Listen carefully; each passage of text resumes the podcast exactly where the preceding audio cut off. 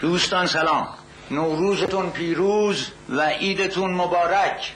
نوروز بزرگترین و عزیزترین جشن ما ایرانیان است.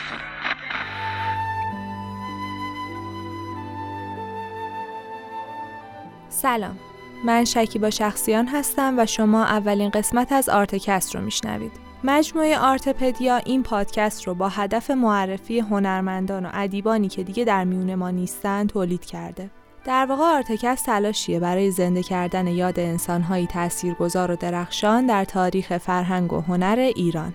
روایت زندگی این انسانها فقط یه قصه شنیدنی نیست. روایت چگونگی کندن راه در دل یک کوه سنگیه. اولین قسمت از آرتکست روایت زندگانی سید ابوالقاسم انجوی شیرازی است. فرهنگ مردم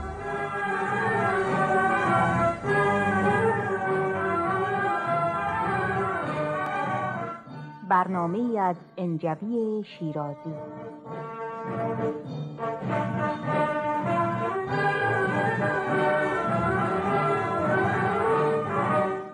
در یکی از روزهای دهه 1350 خورشیدی که تاریخ دقیقش رو نمی‌دونم یه روستایی چند بار با رادیوی ملی ایران تماس می‌گیره. مرد روستایی با صدای آشفته می‌خواد هر طور شده با آقای نجوا صحبت کنه. بالاخره مرد روستایی صدای آقای نجوا رو از پشت تلفن میشنوه. آقای نجوا با شنیدن حرفهای مرد با عجله تهران رو ترک می‌کنه. اون راهی روستایی میشه که مرد پشت تلفن ساکنش بوده. اون مرد پشت تلفن با آقای نجوا چی میگه؟ چه موضوعی باعث شده آقای نجوا برنامه رادیویش تو تهران رو به تعویق بندازه و راهی یه روستای دور افتاده بشه؟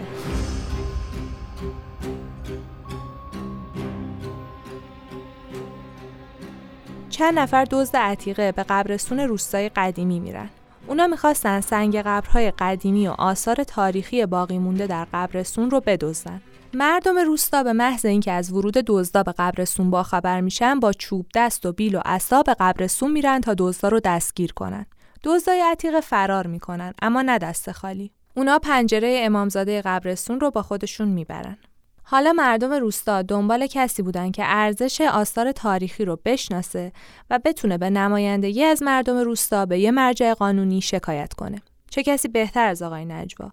اگه برنامه رادیویی نجوا نبود، شاید مردم روستا اصلا به قارت قبرستون روستا اهمیتی نمی‌دادن. اما حالا حتی از کم شدن یه پنجره قدیمی هم کوتاه نمی اومدن. وقتی دزدا با وانتشون در حال فرار بودن، مردم روستا شماره پلاک وانت رو یادداشت می‌کنن و با آقای نجوا میدن. نجوا به نمایندگی از مردم روستا به اداره آگاهی از این دزدی شکایت می‌کنه. در آخر با پیگیری های مردم روستا و آقای نجوا پنجره امامزاده به روستا برگردونده میشه. اما آقای نجوا چطور تونست با یه برنامه رادیویی بظاهر ساده به چنین محبوبیتی دست پیدا کنه؟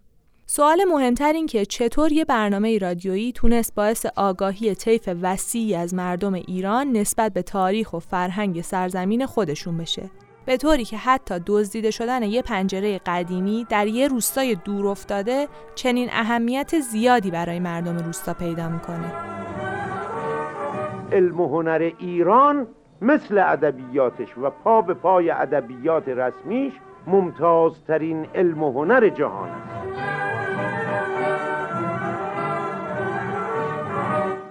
اون چه شنیدیم صدای سید ابوالقاسم انجوی شیرازی بود در برنامه رادیویی فرهنگ مردم.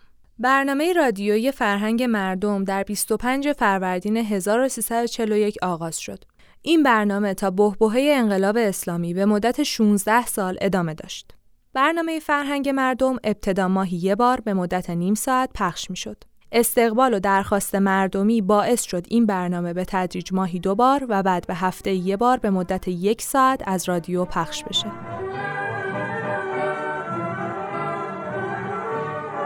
انجوی شیرازی به نجوا تخلص داشت. آقای نجوا برنامه فرهنگ مردم رو با سه هدف اصلی پایگذاری کرد. هدف اول شناسوندن فرهنگ ایرانی به مردم ایران، هدف دوم تشویق مردم به ثبت و جمعآوری مظاهر فرهنگ عامه و هدف سوم تربیت پژوهشگران فرهنگ مردمی بود. در نتیجه برنامه فرهنگ مردم هزاران نفر از مردم فرهنگ عامه ایران رو مکتوب کردند. از سراسر ایران هم اشیایی که ارزش فرهنگی داشتند برای برنامه فرهنگ مردم فرستاده شدند. جمعآوری این آثار فرهنگی منجر به شکلگیری اولین موزه فرهنگ مردم در ایران شد.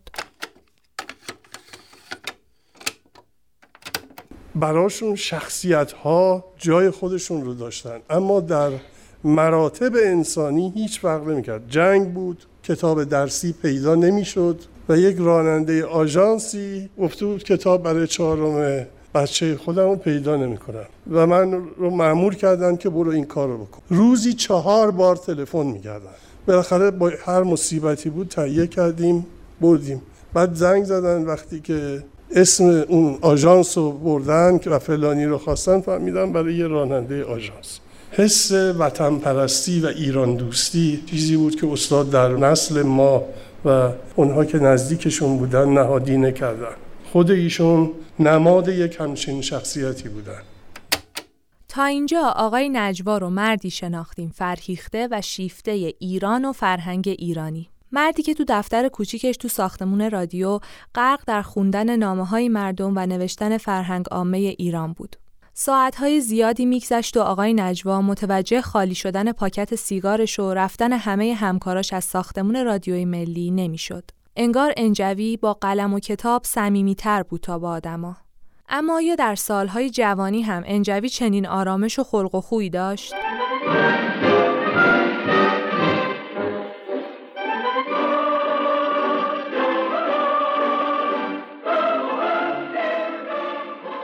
از دهه 1320 تا دهه 1340 خورشیدی انجوی شیرازی مرد مبارزات تند و تیز سیاسی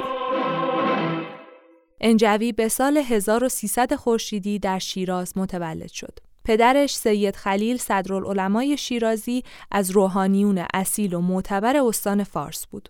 ابوالقاسم هم در جوانی مثل یه فرزند خلف و دنبال روی راه پدر به حوزه رفت تا درس دین بخونه.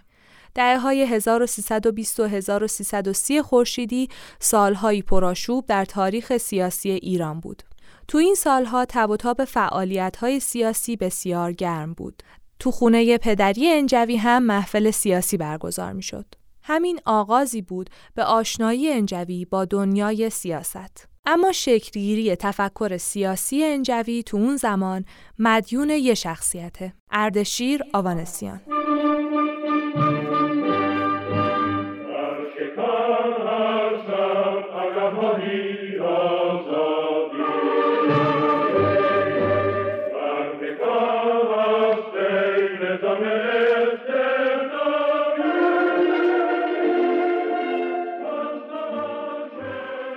انجوی شیرازی بعد از خوندن درس حوزوی به تهران میاد. اون بعد از آشنایی با دکتر محمد علی حکمت در جلسه های هفتگی خونه ایشون شرکت می‌کنه. این جلسه ها با حضور اردشیر آوانسیان برگزار میشه. اردشیر آوانسیان در اون زمان از اعضای ارشد حزب توده محسوب می‌شد.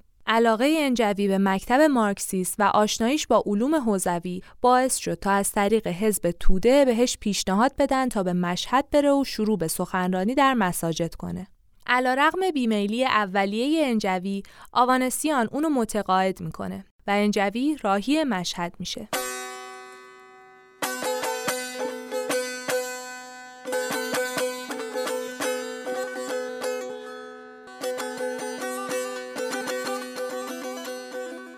انجوی تو مشهد با توده مذهبی مردم ارتباط موثری برقرار کرد. اون تونست از نفوذ عناصر مرتجع مذهبی کم کنه. نتایج تبلیغات انجوی بیمانند بود. او روحیه مبارزه طلبی مردم رو برانگیخت. از رسم و روش حضرت علی و امام حسین صحبت می کرد. می گفت این بزرگان زیر بار ستم نرفتن و حالا هم مردم مسلمون نباید زیر بار ستم امپریالیسم و دیکتاتورهای کشور برن.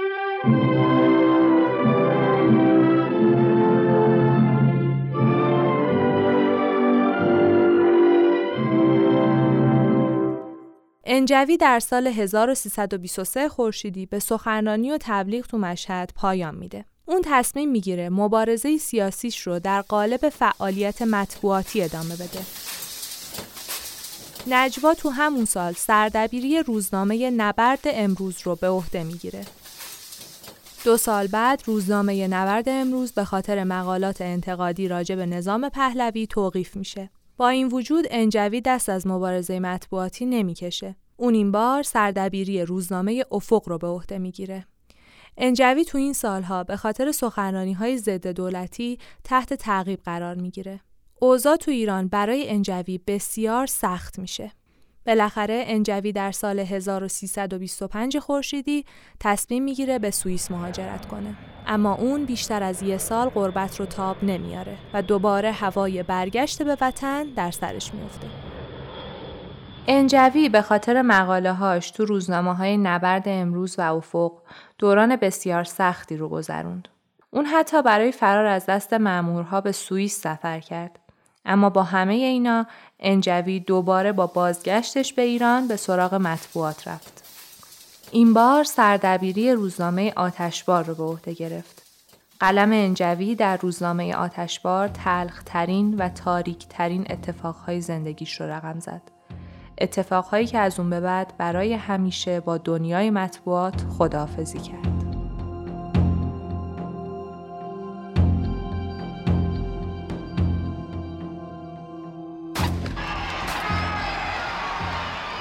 در 15 بهمن 1327 محمد رضا شاه پهلوی برای مراسم سخنرانی در راه رفتن به دانشگاه تهران بود.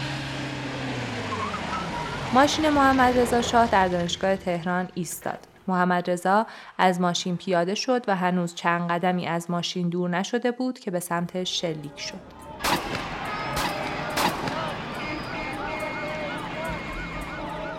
هرچند شاه از ترور جون سالم به در برد اما این اتفاق راه رو برای سرکوب مخالفان رژیم پهلوی هموار کرد. روزنامه آتشبار به سردبیری انجوی شیرازی هم از این سرکوب گسترده در امان نماند. امتیاز روزنامه آتشبار به خاطر تحریک افکار عمومی لغو شد. انجوی برای فرار از دست ماموران تغییر قیافه داد و در خانه پدری صادق هدایت پنهان شد.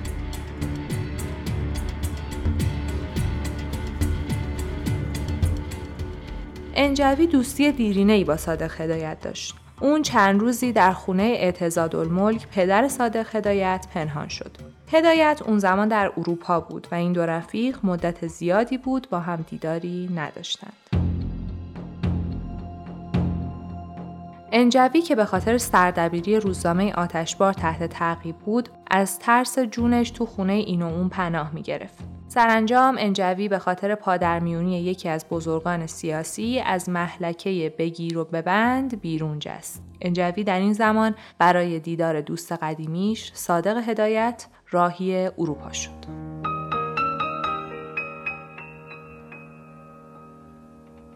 Ne me il faut oublier tout, peut s'oublier. انجوی و هدایت تو پاریس با هم دیدار می‌کنن. اما هدایت دیگه افسرده تر از اونه که دیدار دوست قدیمی به شوقش بیاره. هرچند تو رفتارش اینطور نشون نمیده. دو هفته قبل از خودکشی هدایت انجوی اونو تو کافه ای در پاریس می‌بینه. انجوی در توصیف آخرین دیدارش با هدایت اینطور میگه کسی که در آن حال او را می‌دید به هیچ وجه نمی‌توانست حدس بزند که این آدم دو روز بعد خودکشی می کند. طوری از ته دل می خندید که دندانهای عقبیش نمایان می شد. تنها چیزی که در آن موقع برای ما غیر عادی می نمود این بود که مرتبا هتلش را عوض می کرد. اول نفهمیدیم قضیه چیست. بعدا معلوم شد عقب گاز می گردد.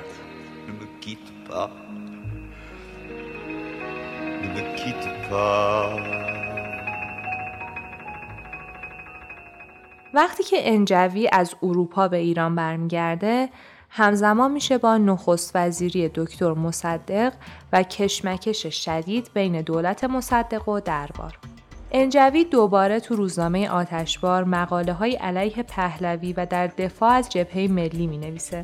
اما این بار دربار معتقد بود قلمی که در دفاع از مصدق می نویسه باید دیگه هیچ وقت روی کاغذ نره. کودتای 28 مرداد 1332 بهانه دیگه ای به دربار میده تا مخالفان پهلوی رو شدیدن سرکوب کنه. انجوی هم از این سرکوب سراسری مستثنا نیست. تلخترین اتفاق زندگی انجوی به یمن قلمش رقم خورد. اتفاقی که باعث شد اون دیگه هرگز به سراغ مطبوعات نره. حکم پهلوی برای سردبیر روزنامه آتشبار تبعید به خارک بود. Headed by 70-year-old Premier Mohammad Mossadegh, whose single purpose is oil nationalization. کتاب تبعیدگاه خارک به کوشش میهن صداقت پیشه یادداشت‌هایی که سید ابوالقاسم انجوی در روزهای تبعیدش در خارک نوشته. بخشهایی از این کتاب رو مرور می‌کنیم. در گرمای تابستان ترمومتر از کار میافتد و نمی‌تواند تب بیمار را از روی درجه تعیین کند حال تهوع و بیاشتهایی و سرگیجه و ریزش عرق فراوان از آثار شرجی زدگی است. در میان ما کسانی که نوبت کارشان بود غالبا دچار آفتاب زدگی می شدند و همینطور که راه می رفتند بی اختیار زمین می خوردند و بیهوش می شدند. گاهی به فکر انسان می رسد که شستشو راهی برای نجات از شرجی و خفگی هواست. به خاطر دارم یک شب تا صبح چهار بار سر چاه رفتم و خود را شستم. اما هنوز چند قدمی از چاه دور نشده دوباره عرق از سر رویم میریخت. از این هوای جهنمی بدتر باد گرمی است که میوزد. امسال تابستان دو سه بار از آن باد گرم وزید. به طوری که می‌گویند باد صحرای عربستان است.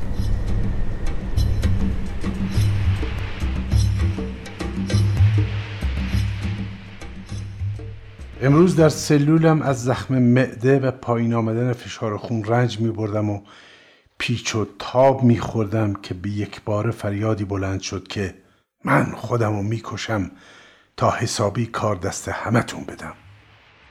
اسقر تیغ کش وسط فلکی زندان به خودش تیغ کشیده.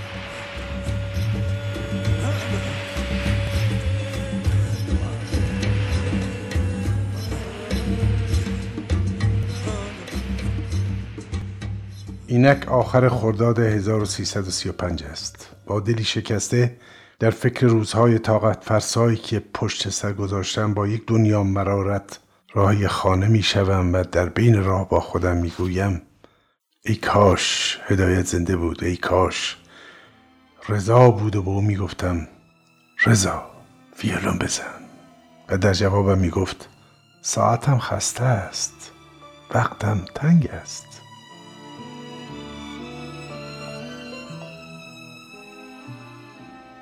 رنج دو سال تبعید انجوی رو برای همیشه از عرصه سیاست دور کرد. اما عشقش به ایران طاقت بریدن از این خاک رو نداشت.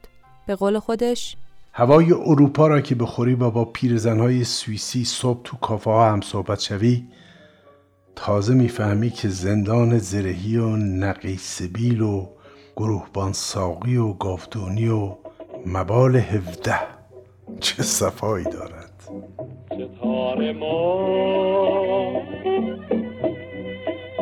سپید چو یک فرشت ما نهاد دید برها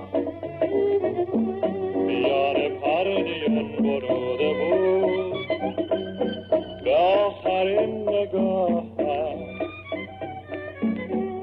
نگاه بیگناه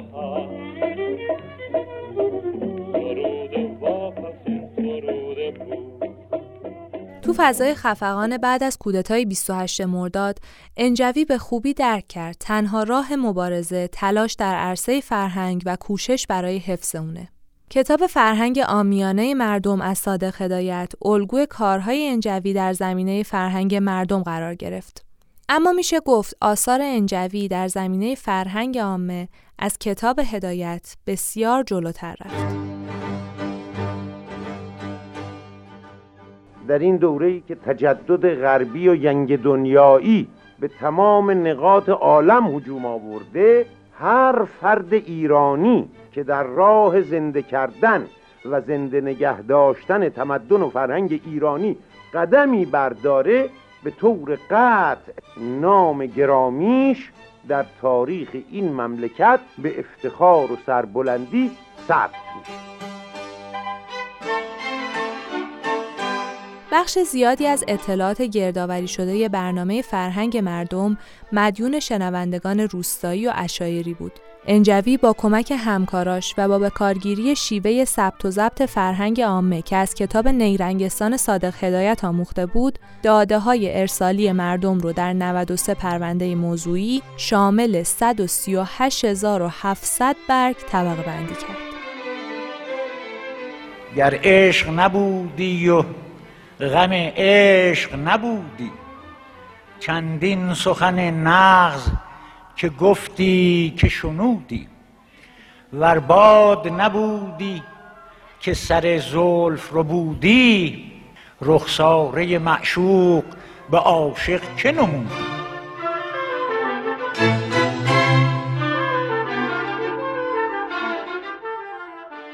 گنجینه فرهنگ مردم کمک خوبی برای پژوهشگرای ایرانی و خارجی بود.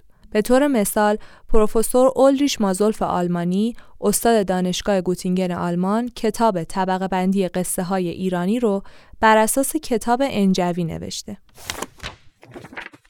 پس از اوجگیری برنامه رادیویی فرهنگ مردم، انجوی برای آموزش و آشنایی پژوهشگرا با اصول گردآوری داده های فولکلوری، مقالات و کتابهایی منتشر کرد.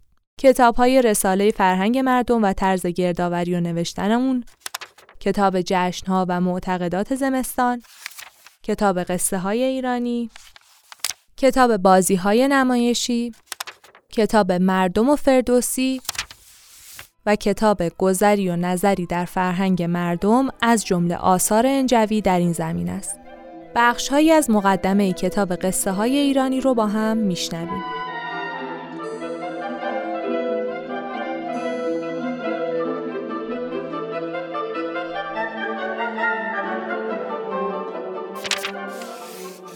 می‌گویند آسمان کرمان و تماشای آن نیز عالمی دارد چنانکه در شبهای آرام و مطبوع آن دیار محبوب و ستم دیده چون به آسمان نظر بیندازی ستارگان به طوری درشت و درخشان و فریبکارند که خیال می‌کنی همین که دست خود را کمی بالاتر ببری آن اختران تابان و شفاف را می‌توانی بگیری و در دامان کنی.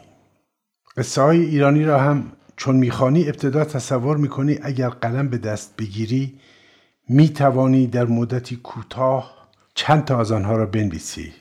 اما اگر ستاره های کرمان به دست آمدنی باشند نوشتن قصه های شبیه قصه های ایرانی هم ممکن خواهد بود.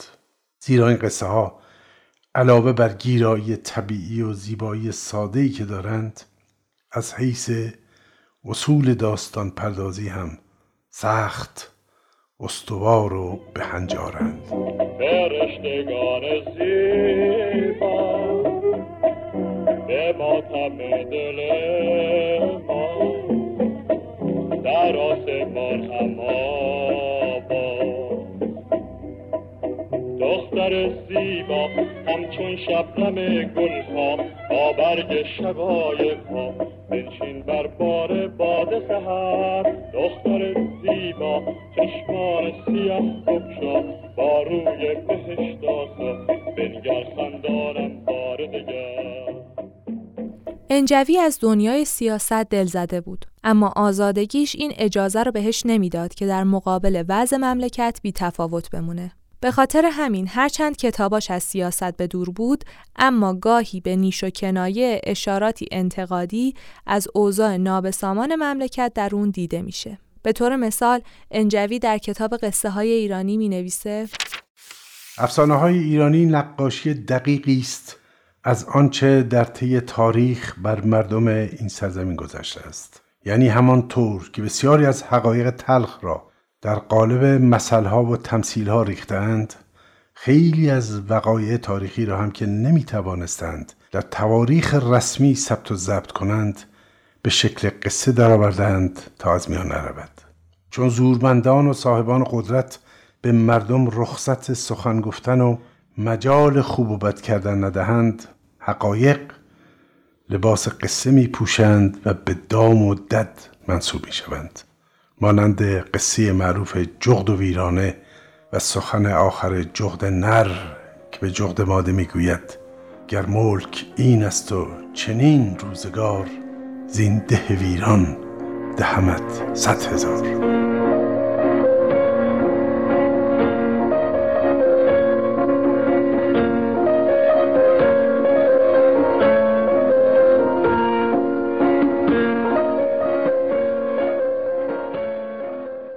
مجموعه کتاب های فردوسی نامه یا همون فردوسی و مردم نشون از عشق و اهمیت نجوا به شاهنامه دارن.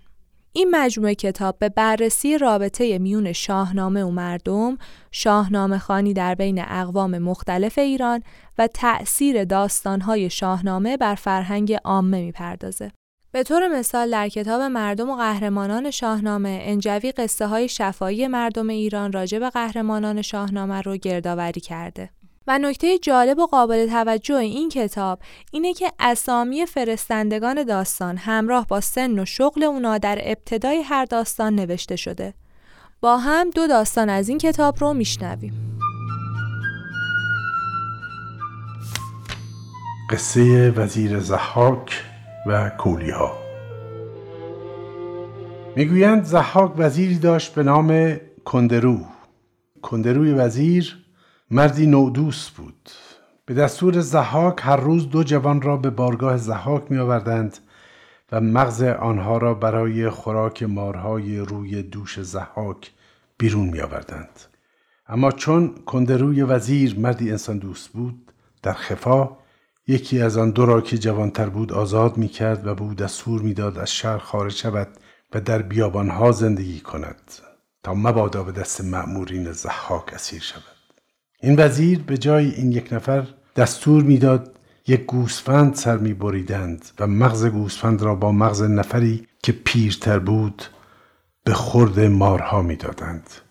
کم کم تعداد کسانی که وزیر آزاد کرده بود و در بیابان چادرنشین شده بودند زیاد شد و طایفه‌ای به وجود آمد که به آنها کولی می‌گفتند. مردم می‌گویند کولی های امروزی از نسل همان طایفه هستند.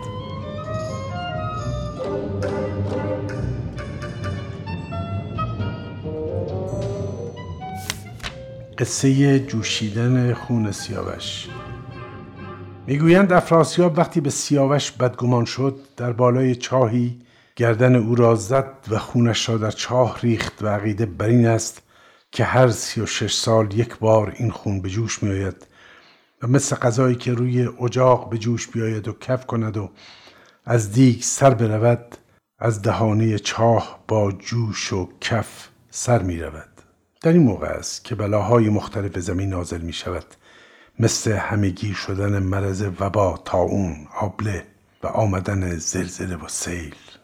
وقتی مرگومیر در آبادی زیاد شود می‌گویند باز امسال چه خبر است؟ مگر خون سیاوش به جوش آمده است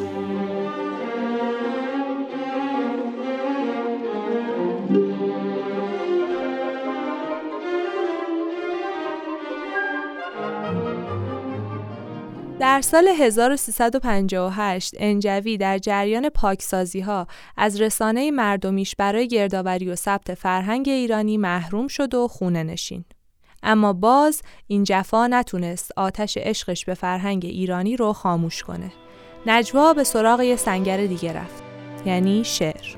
از صدای سخنش ندیدم خوشتر یادگاری که در این گنبد دوار بماند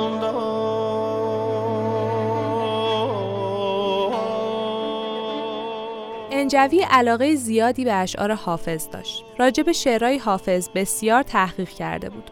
مقاله هایی هم در این زمینه نوشته بود. مدت مدیدی بود که معنی این بیت حافظ بر من بنده روشن نبود که می‌گوید من این مرقع رنگین چون گل بخواهم سوخت که پیر باد فروشش به جرعی نخرید واقعا متحیر بودم که گل چگونه میسوزد البته توجه داریم که گل به طور مطلق در شعر فارسی یعنی گلی که از آن گلاب می‌گیرند و قدیم گل سوری می‌گفتند و حالا در شیراز به آن گل سرخ یا همان گل به تنهایی می‌گویند از چند تن از استادان صاحب نظرم پرسیدم ولی معنی روشنی به دست نیامد عاقبت انجوی به سراغ همکاراش تو بخش پژوهش فرهنگ عامه میره و پاسخ رو پیدا می‌کنه. دانستم که در دو مورد گل میسوزد. یکی در هنگام گرفتن گلاب که گل در دیگ است اگر حرارت زیاد شود یا اگر تعادل آن به هم بخورد گل میسوزد. اما در مورد دوم که در قمسر کاشان به باقی مانده گلهایی که گلاب آن را گرفتند بنگل می‌گویند. و این بنگل یا تفاله گل را فشار می‌دهند و آبش را می‌گیرند و در قالب خشت زنی میریزند و خشک می‌کنند و به مصرف سوخت زیر دیگ میرسانند. و خلاصان که دانستم که گل خوب میسوزد و حرارت فراوان هم دارد.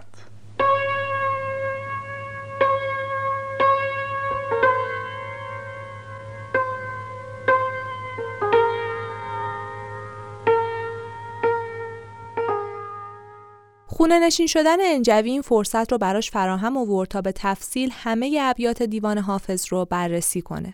از اونجایی که این کار عظیم از عهده یه نفر خارج بود، انجوی هر سه شنبه تو منزلش در نیاوران میزبان تعدادی از ادیبان و بزرگان ادب و هنر ایران بود. هر سه شنبه ساعتها راجع به اشعار حافظ و تصیح و هواشی هر بیت صحبت می‌شد.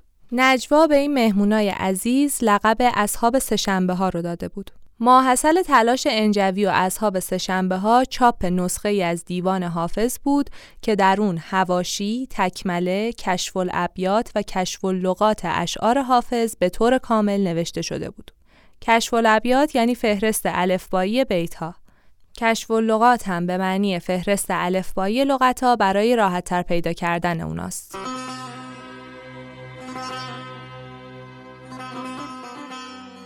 هر که وارد باغ فین بشه بی اختیار به یاد مرد بزرگ تاریخ ایران امیر کبیر میفته. آدم همین که یادش میاد امیر کبیر رو در این باغ رگ زدن همین که یادش میاد که این باغ قتلگاه اون بزرگ مرد ایران دوست هست بی اختیار غمگین میشه و یک عالم غم و غصه به او رو میاره. روان شاد که جان پاکش فدای کشورش رو. هر که در راه وطنش خدمت بکنه البته زنده جاویده. اینو بدونید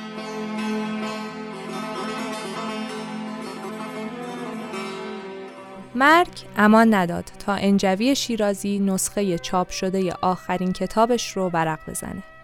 در 25 شهریور 1372 به خاطر مشکلات ریوی نفس گرم و پرمهر انجوی شیرازی برای همیشه بند اومد. انجوی هیچ وقت ازدواج نکرد و فرزندی هم نداشت اما تنها نبود. خونش پناه پرمهری بود برای شیفتگان ایران و فرهنگ ایرانی و خودش مثل یه پدر دلسوز برای اونا بود. انجوی شیرازی با فروتنی و بدون هیچ ادعا کارهای بزرگی برای فرهنگ و ادب ایران به انجام رسوند. منش انجوی شبیه تخلصش بود یعنی نجوا در روز 28 شهریور 1372 تو تکیه نیاوران مجلسی به یاد سید ابوالقاسم انجوی شیرازی برگزار شد. یکی از سخنرانای این مراسم ودا پروفسور اولریش مازولف بود. بخشی از سخنان ایشون رو در این مراسم مرور می‌کنیم. قرار قبلی ما این بود که بنده امروز در خانهشان به خدمت برسم. اما شرکت در این مراسم نصیبم شد. من یک قرار ملاقات را از دست دادم. اما شما جامعه فرهنگ و ادب ایران آقای انجوی شیرازی را برای همیشه از دست داده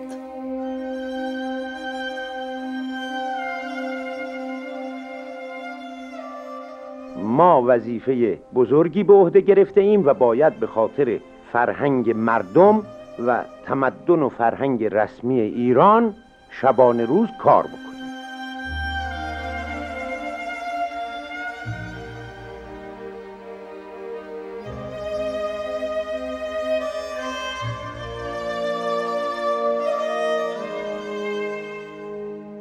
آقای فخردین انوار تهیه کننده آرتکست هستند.